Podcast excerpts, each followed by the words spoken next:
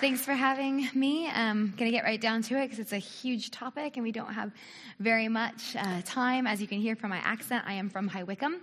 Um, I really am. I live on Cock Lane, if you've been here for a while.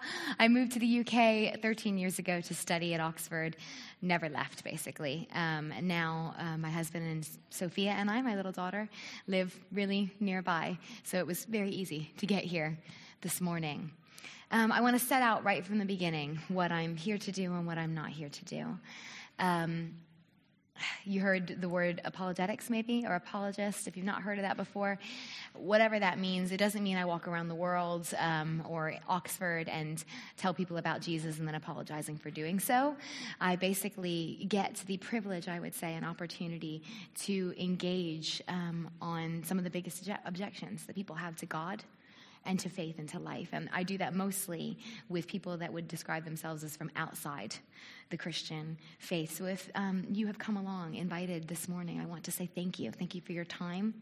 Uh, thank you for being here. And if you do have questions at the end, please come and find me, and I would love to engage with you further. Why would a good God allow suffering? This is a question that I would say arguably is the hardest question um, of the human heart. And so I do not take it lightly, and uh, I'd like to say today that what I'm here to give you is not, and I hope you're not upset, the perfect answer to the problem of pain and suffering. And I want to make the case that I don't think that there ever will be a perfect answer for the problem of pain and suffering. And, and here's why. I would like you to take a moment to think about the worst suffering that you have ever been through in life or a loved one. Just for a moment, if you don't feel uncomfortable doing that. If you had from me today, or, or if you believed that there could be or is a God, uh, God himself were to appear for, to you, or whoever you take as an authority, a perfect explanation for that pain or suffering that you or a loved one has passed through, for why, why you went through it. Would it have made any difference to the pain and the suffering you felt as you went through it? It may give you reasons. It may give you a lens through which to look backwards and go, okay, maybe, or, oh, that makes a lot of difference. Oh, at least there's a reason for that. It can't undo or take away the pain that you have already felt. And that's why I would make the claim that there is no perfect answer, but I would like to begin maybe to engage with you on this subject. And what do I mean by engage with you? To dialogue with you, to open up maybe some questions to you before you do away with the Christian faith or with the God um, that we have come to know through the Bible and through Jesus. If you do away with this God, as Stephen Fry recently claimed, you do not do away with the problem of pain and suffering. You still must grapple with it. And that's the other main claim I want to make today, that doing away with God will not get rid of pain and suffering in this world. And if you do away with God, Stephen Fry said, the moment you banish him, your life becomes simpler, purer, cleaner, and more worth living recently. Look him up on YouTube if you haven't watched that. I would say, I beg to differ. Gently, I would say that. Because I would say if you do away with God, you still are left with the question of how do you answer the problem of pain and suffering. And that's where I want to pick up this morning. Suffering will not and does not go away if you reject God. And very quickly, because we are in a church this morning, often I'm not speaking in a church. I was speaking on this very same subject in Canary Wharf at K P M G on Thursday for lunchtime. So I didn't open up with a Bible passage, but because we're here, I'm going to. I want to pick up with the story in John chapter six, where Jesus is talking to his disciples. He had just fed five thousand people. And they were really, really happy. They had a full belly. And you better believe that if you're familiar with the story of the Bible, if Jesus could make water turn into the best wine that people had ever talked, then imagine how that bread and those fish tasted for five thousand people. It was probably the best food they'd ever eaten. So suddenly the crowds are swelling and they're following Jesus everywhere he goes. And at this point in John chapter six, he turns to these massive crowds and he says, hey, you know what? You don't want me. You don't want what I have to say. You don't really even probably going to like what I'm going to say next. But guess what? You're just looking for another handout. You just want another free lunch. And sorry, that happened once, but it's not going to happen again. So you sure you still want to stick around? Michelle paraphrased, okay? What happens? No shock here. Loads of people are like, oh, that was rude. And they left. They walked away. Jesus' disciples came to him, and this is where this passage picks up, and they're like, Jesus, P R, please. Uh, people got a little bit hurt at what you said. That wasn't very nice. You didn't have to advertise we weren't going to give out a free lunch anymore. And here's where I pick up from the Bible. So Jesus said to the twelve, do you want to go away as well?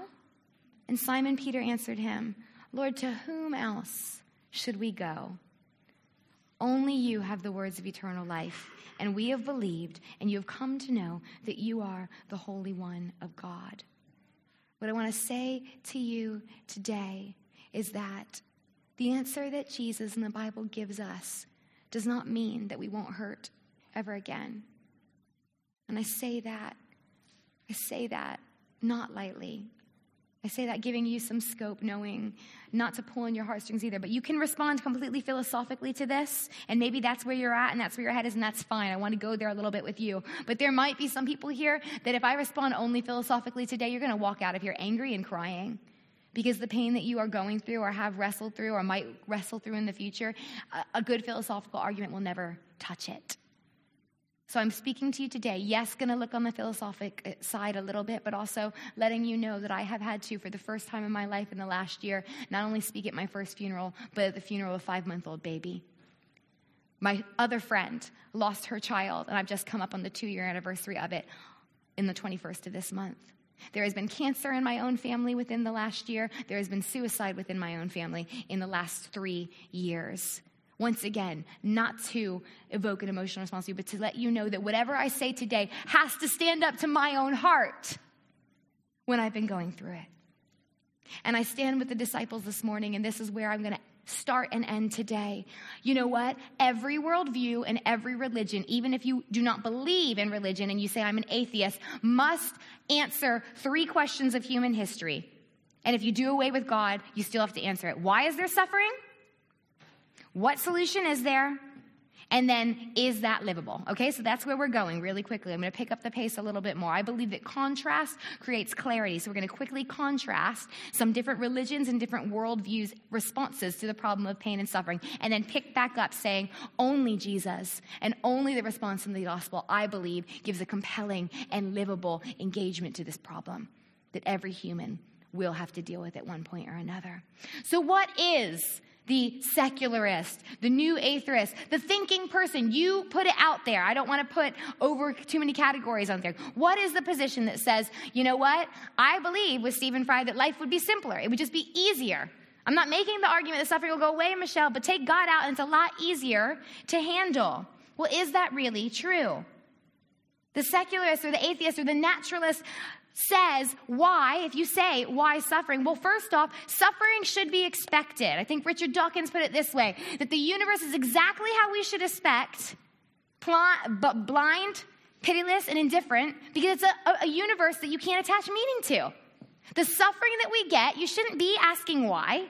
You shouldn't be surprised. You can't really even attach the word good or bad to it because it comes from a meaningless, random, indifferent universe. There isn't a great design. There isn't a great designer outside of it. So to say, why did this happen, is to ask for reason and design from nothing. That's illogical. So starting at the secularist position, you can't even ask why, or to ask why is meaningless. So then what is the solution? Well, go back to your biology books. Now, with all of these, with all of these worldviews, please, I'm not trying to be rash, I'm trying to fit to time. I'm pushing them to their extremes on purpose, okay? So we can contrast and compare them. What is the solution? Well, it's survival of the fittest. It's always been survival of the fittest. Suffering is going to come. Don't ask why. Learn to adapt, and you will survive, or you will be extinct. Bottom line. Okay, you might be saying, okay, you might not like it. It's not poetic, Michelle, but yeah, it's a lot more livable. Well, is it? Is it actually livable when you're in the midst of the worst suffering that you have been going for outside of the biology textbook? Two quick examples. A couple years ago or a year ago, Richard Dawkins was giving an interview. I'm so not picking on him. He just gives me the best illustrations, okay? He was making a very good point which shows you I'm not picking on him, that lots of Christians talk about the Bible and say, because the Bible tells me so, and they have no idea what's in their Bible. And the interviewer said to him, well, Mister Dawkins, could you give me the title of uh, Darwin's seminal work? And he goes, well, yes, The Origin of Species. And he said, no, no, no. Could you give me the full title of Darwin's most famous work? And he started it in a couple of words. It's a very long title. And he went, oh, no, no, no. And he started again. And by the third time, he went, oh, God, right? Sorry if that offends you this morning. But just at the the the t- the... The fact that he could have been embarrassed on radio, suffering a little bit of embarrassment. And what did he do? Call out to something bigger. Now, I might be pressing that too hard, but I thought it was funny, and he actually laughed about it in the second that he did it. Bringing it a little bit closer to home, I was a chaplain for Oxford University students for seven years before I started doing this. And one of our students who was an atheist, and continued to be an atheist after we moved on, came very shaken to me one day and said, I just ran across the road late to a tutorial, and I looked up, and there was a bus right there, and I have no idea why I'm still standing here today. And in that moment, I bottomed out, and I begged God to save me. I don't like it. I don't like that I don't believe in God, that it doesn't make sense, but I needed help. Is it livable?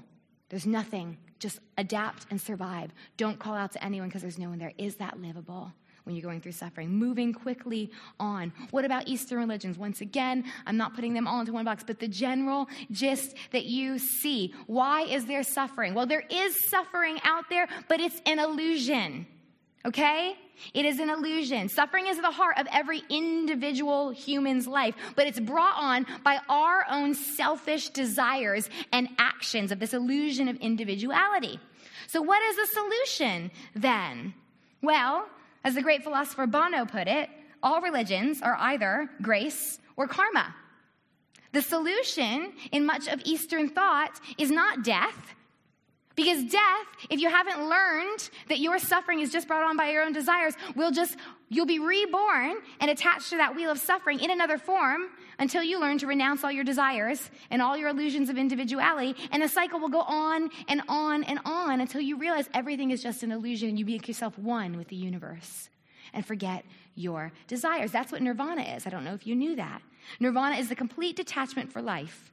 It is reaching a great deathless lake of extinction. Make yourself extinct, and you will become one with the will of the universe, and you won't go around the karmic wheel anymore, and you won't suffer anymore. And you might be saying today, that sounds actually pretty good. No wonder Katy Perry and lots of other people do their chanting on a regular basis. If I just renounce desires, it's all those desires I have. If I just in desire wasn't so selfish, I wouldn't suffer. Is it livable? Is it livable? I think the best illustration of this is from an eighteenth century Japanese haiku poet called Issa. Haiku, it boggles my mind. I can never get fifteen, whatever it is, right? He wrote one of the most famous haiku poems, but he wrote it after his wife and five children died in quick succession because of a plague. And after they died, one after another, he would go to his religious leader, and he would ask, and he would cry, and that religious leader would give the answer according to his religious worldview. The world is due. Due, D E W, I've been told my accent makes that hard to understand. The world is due. And probably one of the most famous haiku poems was written, the world is due, the world is due, and yet, and yet. Is it livable to say it's all just an illusion? If you just get over your illusion of your individual life and your individual family and that individual suffering of your child, then it won't hurt anymore. Is that livable? What about new spirituality? Maybe you're uncomfortable with all of the boxing that I'm doing this morning. You think, well, I, I, I'm, I'm not quite an atheist. I just don't want to put a, a name on that God. And I wouldn't say that I'm a Hindu or a Buddhist, but I like some of the stuff in it. Well, a lot of new spirituality just blends, a little bit of a pick and mix, right? And it blends kind of the hope for evolutionary or technological advancement of humanity that one day we'll be able to get more power or sur- surmount all of the obstacles of suffering that human history gives us, and blend that with a little bit of mysticism and meditation and yoga, or you fill in the thing, put it all together, and we are the answer. We're the most powerful force. Humanity will climb the challenge, and we'll get past the suffering one day. Well, you still have to ask the question, why am I suffering? when suffering reaches your life. But if you truly believe that you are the most powerful force in your own universe, then when you ask the question, why am I suffering? Nothing can actually happen unless you have willed it to happen, consciously or unconsciously. So what's the solution for new spirituality gurus and positive thinking talk show hosts? Well, the solution is learn to control your situations and your surroundings and your powers a little bit better. If you learn to control your own power better, then you'll stop suffering. You'll will that positivity to yourself. Do not laugh. This isn't just me talking. Rhonda Byrne, anyone heard of The Secret? This book, lots of popularity. It's based on this law of attraction. It's sold more than nineteen million copies worldwide and been translated into forty-six languages. Is this livable? You just need to learn to think more positive and will the right things to you. You have the power. Well, here's her explanation for when suffering happens and things don't quite go right. If you are poor, it is your fault because you are blocking money from coming to you with your thoughts. That's page ninety-nine. If you are in a car accident, you have no one to blame but yourself. Is that livable? Would you like to go on the next plane to Africa and tell the child living in poverty that the reason why they're poor and they have malaria and they're dying is because they haven't learned positive thinking enough? Is it livable? I don't think so. So what about religions that have God then? Because really that's what the heart of this question is, isn't it? So I'll let you in on a little secret. To even ask the question, how could I believe in a God when there's so much pain and suffering, is actually showing that you have a presupposition that you actually believe there's a God out there that needs to be caused to think. It, sometimes it is. Sometimes it is. Ask my questions up. But to even ask that of God can mean there's part of you that says, if there is a God out there, I'm asking you why. If. Okay? So let's look at Islam, Judaism, and Christianity. We'll dig into them and then they'll start to pathways, part ways. Why am I suffering? Why am I suffering? Well, first in Islam, to answer the question, why am I suffering? Bottom line up front is because Allah has willed it. Nothing can happen outside of the will of Allah. All good and bad comes directly from Him. That is the doctrine of Islam. So what is the solution then? Did you know that Islam means submission? That's what the word Islam means, submission. Well, that is the solution. If you are a follower of this faith, if Allah has willed your suffering, the only choice that you have is to submit. To even question why would be and is considered blasphemy. Now, is that livable? Is that livable? That's hard when you're in the midst of the pain and suffering of life. Once again, I say this with all respect in my heart, and I am here for questions afterwards. I'm having to move swiftly. What about Judaism and Christianity? Well, Judaism and Christianity start at the same point, and then they begin to part ways. Asking the question first, why am I suffering? The beginning of a response is that suffering is very real. It's very real, but it is very, very wrong. It is not life as God, the God of the Bible, Abraham, Isaac, and Jacob, the God that Christians believe was made known and authenticated through Jesus. It is not the way life as God intended it to be. Because the Bible presents from cover to cover, I would argue, and you can ask me later, that God is altogether good, altogether loving, altogether light, altogether just, and no evil can come from him. That is the difference between a Judeo-Christian worldview and an Islamic worldview, because God is not the source of both good and evil like Allah. He is not yin and yang. He has always been good and always will be good. I, the Lord, change not, it says in the Old Testament. Jesus Christ, the same yesterday, today, and forever. So the astute among us today might go, which just brings us back to the original question, what the heck happens then? If God is altogether good, then look around us. A lot of things aren't altogether good. Well, the Bible and the Judeo-Christian faith go on to make the case that the reason why we believe that God is altogether good is because this altogether good God is a God of love. What does it mean to be a God of love? Well, if you dig into that claim, it means That he wants to be in personal relationship with the beings that he has made. And in order to be truly a God of love, you must give someone the opportunity to say, yes, I want to be in relationship with you, or no, thank you, I don't want to be in relationship with you. Because if you do not give someone that opportunity, that choice, even if you think you're wonderful, even if you are all loving and all good, if you force yourself on someone else, we have quite strong words for that in our culture, don't we? It's not loving. It's not free. It's abuse. So this altogether good God is a God of love. And he says, this is how I created life to be. I want you to be close to me. And as long as you stay close to me and stay in relationship with me, you will be one with goodness and love and truth. But what happened? Well, Chris, uh, C S Lewis, you might be familiar with him through Narnia, he puts it this way. Free will, though it makes evil possible, is also the only thing that makes possible any love or goodness or joy worth happening. Now, that is how the Judeo-Christian faith begins. I'm not stopping there, okay? Give me a second. Begins to engage with the why of suffering, okay? That God that is altogether good and loving stands here and says, do you want me? Do you want to be in life with me? And do you want to follow the way that I say, because I am love and I am life, the way life should be? Yes or no? And that when we go, well, yeah, on most points, but actually, I just think that if I just do this here and step one step away, the Christian faith does not say, neither does the Jewish faith, that then God goes, ha ha, smite you because you stepped away from me. Now you get evil from me. No. The God of goodness and light stands right here and says, okay, you're allowed to do that. But what happens if you take one step away from light, it gets a little bit more dark. If you take one step away from goodness, it gets a little bit more evil. If you take one step away from love, it gets a little bit more hateful and fearful and vicious and selfish. But guess what? Don't give Adam and Eve a bad rap, because all of us in all of our lifetimes, when given the choice, even Christians, let's be honest today, when given the choice to make most things in life all about us or all about someone else, even if it is God, what do we choose? We want life to be all about us. And then what happens as we make our definition of love, our definition of freedom, our definition of choice, all based on us, we create hell for the rest of the world and us around.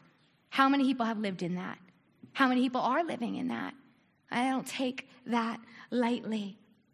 So what is the solution then? What is the solution? Now, this is where the Judeo-Christian faith part ways. The solution they both say is, we can't do anything and we need a savior. Because actually, we're always going to be selfish. Even when we're shown a selfless way, even when we're given six hundred thirteen laws, all right, with the Old Testament and the Jewish faith, or two laws that Jesus boils it down to, we still choose ourselves.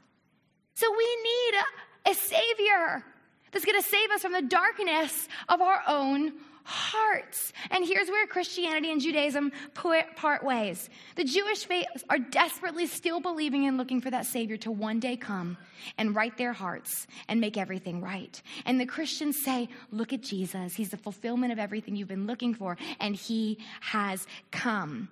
The good news of the Christian faith is God of love, God of justice, God of care, looks and goes, you can't make the right choice, and you're not making the right choice, and you're going to continue to choose wrong. But guess what? I'm not going to go now sit there and live with it, like unfortunately I say sometimes to Sophia. I told you so. Told you you'd fall if you did that.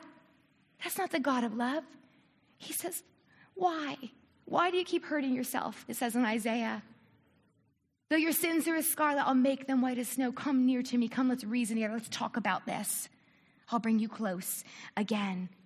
And God has come down to us and brings us close through the person and Son of Jesus Christ. Interesting that Nietzsche, if you're familiar with him, says, though not linking this with Jesus, but using Greek gods as his base, the gods justified the atrocities of human life by living it themselves. This is the only satisfactory response to the problem of God and suffering that could ever be given.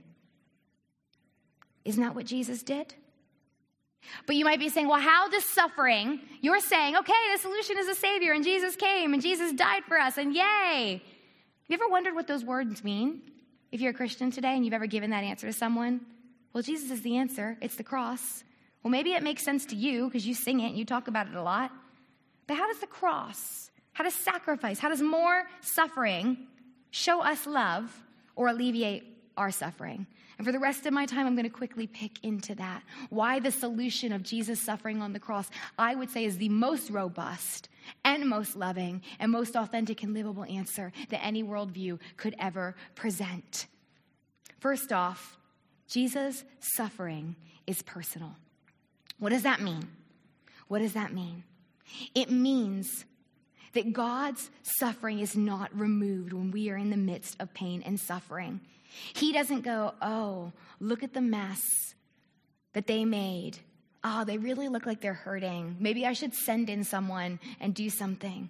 No, him coming and being God among us means he came down. He suffered broken relationship. He suffered pain, suffered pain on the cross, and he understands what suffering is because he has suffered. Did you know that Christianity is the only faith and the only religion that dares to say that God not only could suffer but did suffer?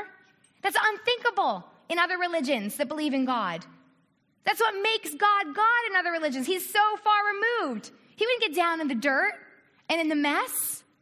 John eleven thirty-five, the shortest verse in the Bible, says, Jesus wept. Maybe you're familiar with it. If you go to the original text there, weeping does not mean shed one tear. Weeping means he snorted or raged or was sick to his very guts. Do you know why that's important? If you know where that fits in the story, his best, one of his best friends, Lazarus, just died. Do you think Jesus was sick to his guts that he died and snorting and raging and crying because he went, oh, I don't know what's going to happen a few verses next. I don't know if I can raise him from the dead or not. Maybe I'm not powerful enough. Or do you think he was putting on a show? Wow, I'm going to just cry so they don't know what's coming next and surprise. I don't think that's the character and nature of our God at all. He was angry. He was sick to his guts. He was raging. He was crying. Why?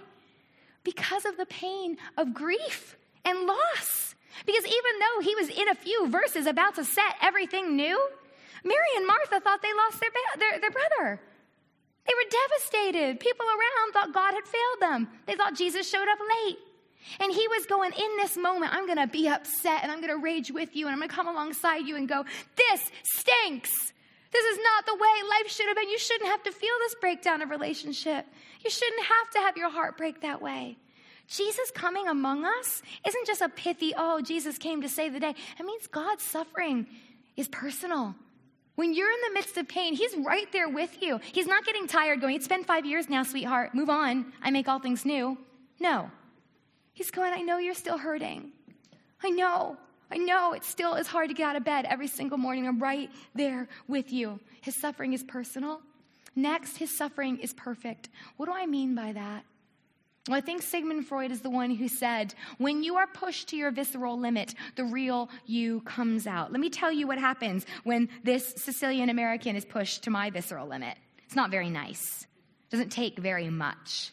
The loft conversion in my daughter's room that I bang my head on every five seconds. Not very nice. Sorry if that shocks you, okay? Let's look at Jesus when he was pushed to his visceral limit on the cross, arguably one of the most painful deaths anyone could ever do. What comes out of him? Just look at his responses. First, Father, forgive them, for they know not what they do. I don't even have to be on a cross, all right? When someone hurts me, when someone's rude to me, the first response that wants to come out of me, whether I let it out or not, hopefully not, especially if you run into me one day and I haven't recognized you, right? The first thing that comes out of me generally isn't, I forgive you. You didn't realize it. That wasn't you. It's not. Yet that's what Jesus said. What about the next thing he said on the cross? John, please take care of my mom. This is God himself. God who has the power and did have the power to make sure someone was there taking care of Mary.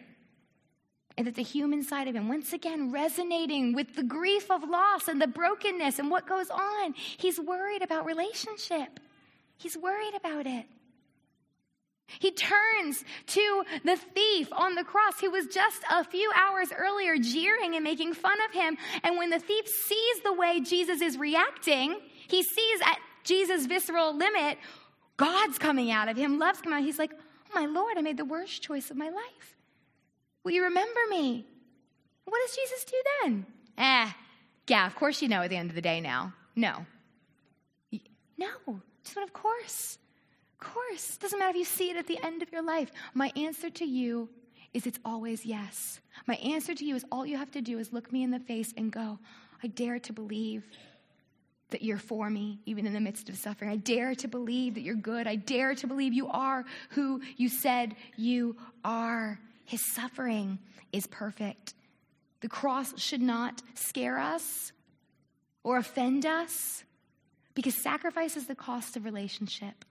You either sacrifice yourself or you sacrifice the relationship. Take it a step away from the cross if that's too hard to get your head around. Think about the most, the most meaningful relationship you've ever had in your life. That has lasted the longest because they have sacrificed or you have sacrificed the most, to say, regardless of what you do, regardless of how ugly, I'm still here. That's what love's made out of. So it should make sense that the greatest love in the world would have to make the greatest sacrifice. His suffering is personal. His suffering is perfect. And finally, his suffering is powerful. Let me just take a few more minutes to hover on this, and then I will be over. Why is it powerful? What does it mean that the cross is powerful, that his suffering is powerful? Well, first off, I believe that the suffering that we see in the story and life of Jesus and in the Bible and his surrounding relationships that were affected by the life of Jesus, that this suffering is a powerful suffering because it's powerful in giving room for powerlessness. Let me explain. The astute and the theologians among you might go, ah, she missed a statement on the cross. Jesus also said, my God, my God, why have you forsaken me? I think it's important that the Bible puts that in there, because I think, once again, the Christian engagement with the problem of pain and suffering leaves room, gives scope, invites us into that moment that even Jesus himself at one point went, where the heck are you? Why, God? Why? Why do I feel alone right now? Why? Why is this happening to me? It's okay to do that in the Christian faith. It's okay to cry out with possibly your very last breath and go, where are you? You let me down. What do you think his disciples did in the three days between Jesus' death and resurrection? I've been in Anglican tradition for a little bit since I've been here, so we make part of Lent. Part of the whole thing is we're supposed to understand that there are times in life of darkness. There is times of death when we don't understand. My friend, who's just come up on the two-year anniversary of losing baby Noah. She was writing a journal from when she found out that she was going to lose him. And she said that I could share it with you this morning. Two years, well, just before two years ago, at the twenty-week scan, they found out that baby Noah had a condition which meant that he would not be able to live very long. But they chose to bring baby Noah to full term, to name him, to dignify him with a name, and to show him as much love as they possibly could for the twenty-one days that he lived. And she writes, from the day of finding out about the scan all the way through to a few weeks after Easter, because that was her full process of grieving and funeral and coming through it. And this is what she writes. She says, I don't think Christians give enough time to the hiatus of suffering and grief before the victory and the resurrection. Suffering is awkward and hurried over. People who are there in the thick of grief do not need to be dragged quickly to the empty tomb to meet Jesus. I made a decision that no matter how many unanswered questions and how little I understood of God's power, his powerlessness, his plan, I would not deny Jesus or betray him or abandon him. That's a big claim for someone who just lost their baby. I believe that the Christian message is so powerful because it gives scope for this. It doesn't say you're not allowed to cry. It doesn't say you're not allowed to rage. Jesus himself did it. So his suffering is powerful even in its seeming powerlessness sometimes. It's also powerful for eternity. Now this is where we usually jump to next, but let's pick into that a little bit. Yes, there is the resurrection. Yes, there is heaven. But what does that mean? Is it just the Christian happily ever after? They all lived. It's all going to be right in the end. So dry your tears. Every tear will be wiped from your eye. It'll be okay. Let's move on. I think that's cheapening the idea of eternity. I don't think that's digging into the power of the resurrection.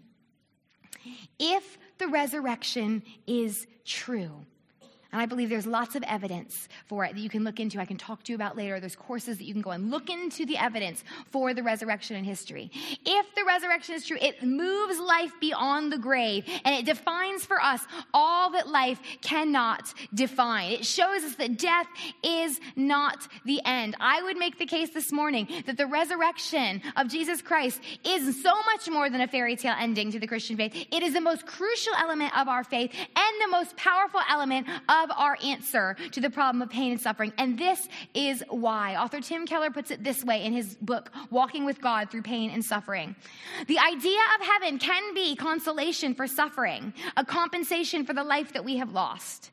But resurrection is not just consolation. It is restoration. We get it all back. The love, the loved ones, the goods, the beauties of this life, but to new, unimaginable degrees of glory and joy and strength. It is a reversal of the seeming irreversibility of loss. Let's press into that for just a second. Have you ever thought of heaven and eternity that way? Have any of you ever come across the story of Job in the Bible? Possibly one of the best ways to grapple with intense pain and suffering in a lifetime. At the end of it, if you've read it, what happens?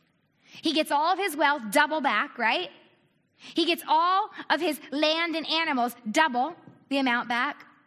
How many children does he get back? Ten. He lost ten. He gets ten back. Why is that?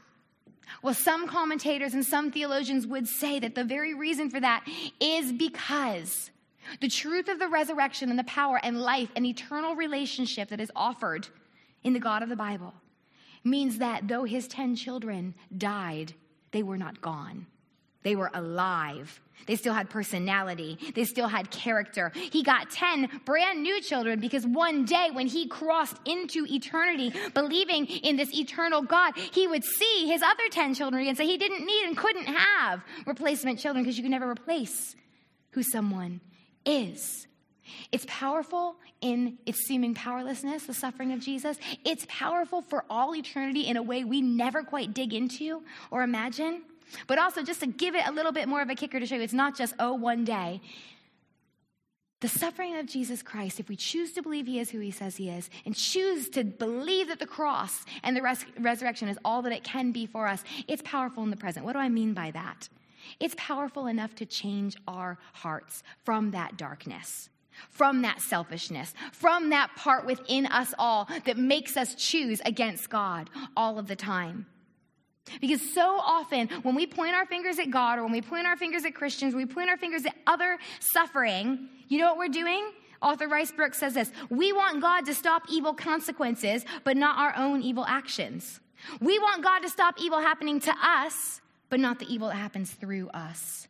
And the message of Jesus Christ not only says, it's powerful because I suffer alongside of you and I won't move on and I'm right here and I've suffered. It's powerful because it creates a way back to God in relationship. It's powerful for eternity because one day he will make every sad thing become untrue, as Tolkien put it. But it's really powerful because it's not just one day if you choose to say, okay, only you hold the words of life. I don't get it. It hurts. It's hard. But come up with a better answer for me. Give me a better worldview that's going to walk me through this pain and suffering, and I don't think there is one out there. So Jesus, I want to say yes to you. I want to trust you because I don't have anywhere else to go, and there is nowhere else to go, and trusting you is going to change me a little at a time. He brings healing to our emotions, healing to our bodies even, healing to our relationships. He gives us the power to be forgiven and forgiving others, to love others in a way that is selfless, that begins to change our world. We can go and stop the slave trade that's happened again because we care about something greater than ourselves. We can mend other relationships. We can become foster parents. We can do things because his suffering is powerful even in the present if we step into his resurrection. As Christians, we are confident in the promise of eternal life, not because we have imagined it or visualized it or followed seven steps to reach it. We're confident because there is evidence and there is proof, and we have seen Jesus in human history already cross from death into life. Have you looked into the evidence of who Jesus is, of his claims in history, of who he says he is? That's where you need to start If you haven't done it, we haven't done it for a long time. I challenge you, look at Jesus. Can you trust he is who he says he is? And if you do, you might not have all of the perfect answers to why you've been through suffering. It won't stop you hurting in the future, but I think you will have the best way to walk through pain and suffering that has ever been presented. If you would like to do that for the first time, possibly, or for the first time in a long time, just really quickly as I end, thank you for being so patient. It's such a big subject. I'd like to give you a chance to pray. And it's really easy. It's not a magic spell. It's not something weird. It's just acknowledging, God, you're more than an idea. God, you're really out there, and there's nowhere else I could go or want to go, because nothing else, no other argument, no other person, no other religion provides an answer that engages my heart when I'm suffering and that gives me a way out now and forever. If you'd like to do that, I'm going to say a simple prayer that is simple words I'm trying to get Sophia to say all the time.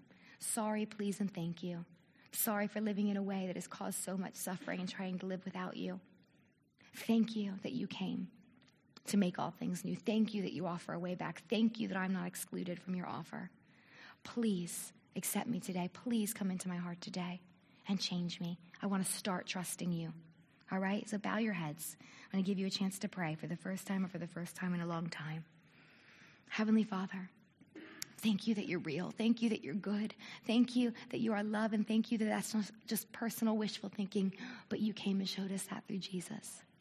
I'm so sorry. We're sorry that we've tried to be God and tried to live without you. Please forgive us. Please, please forgive us. And thank you that you created a way where we could come back to you. Thank you that you made a way where we can be changed and a way through our suffering. Please, by the power of your Holy Spirit, the same Spirit that raised you from the dead, come and heal my heart. Come and make all things new. Come and help me to trust you when I don't understand, to see a way out. In your precious name we pray, Jesus. Amen. Thank you for listening. I just want to, as I hand it on, say that there will be a chance to um, make yourself known or to get further prayer or to ask me questions in this next um, section. Please feel free. I won't be upset. Please come. And if you did happen to pray that for the first time or the first time in a long time, let someone know then. Or why don't you fill out this form that this church gives you so that they can give you some free resources or get you on a course where you can ask more questions. It's so important. Don't do this alone. Thank you so much.